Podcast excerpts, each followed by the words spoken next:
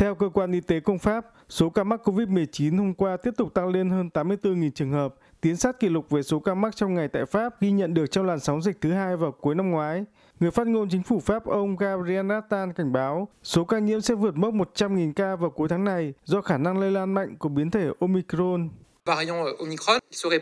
Biến thể Omicron đang lây lan với tốc độ rất nhanh, dần chiếm ưu thế tại địa phương, nhất là tại vùng Ile-de-France và thủ đô Paris, và sẽ chiếm đa số trên toàn nước Pháp vào khoảng thời gian giữa lễ Giáng sinh và đón năm mới.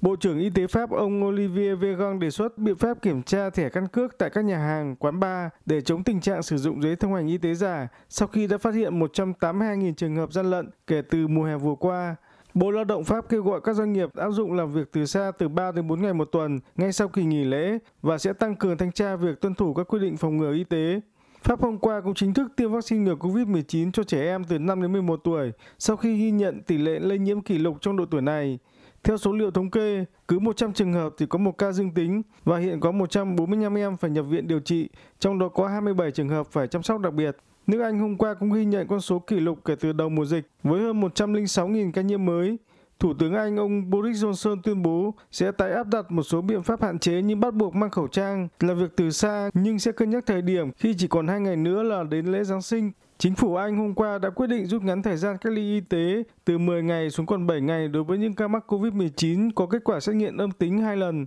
để tạo điều kiện cho người dân sum họp gia đình và tránh tham gia các sự kiện đông người. Tại Bỉ, sau khi ghi nhận 27% số ca nhiễm COVID-19 mới là do biến thể Omicron, Thủ tướng Bỉ Alexander Khu tuyên bố sẽ dừng tất cả các sự kiện và hoạt động diễn ra trong nhà như dạp chiếu phim, trình diễn nghệ thuật, các hội nghị kể từ chủ nhật tới. Tây Ban Nha yêu cầu người dân bắt buộc mang khẩu trang nơi công cộng kể từ ngày hôm nay sau khi số ca nhiễm lên hơn 60.000 trường hợp trong ngày hôm qua đồng thời xem xét rút ngắn thời hạn hiệu lực của giấy thông hành y tế xuống còn 9 tháng kể từ tháng 2 năm tới. Các nước như Thụy Điển, Phần Lan, Đan Mạch, Bồ Đào Nha, Ireland, Ship, Estonia, Italia, Hy Lạp và Áo yêu cầu khách du lịch đến từ châu Âu kể từ đầu tuần tới phải có giấy xét nghiệm âm tính ngay cả khi đã tiêm đầy đủ hai mũi vaccine.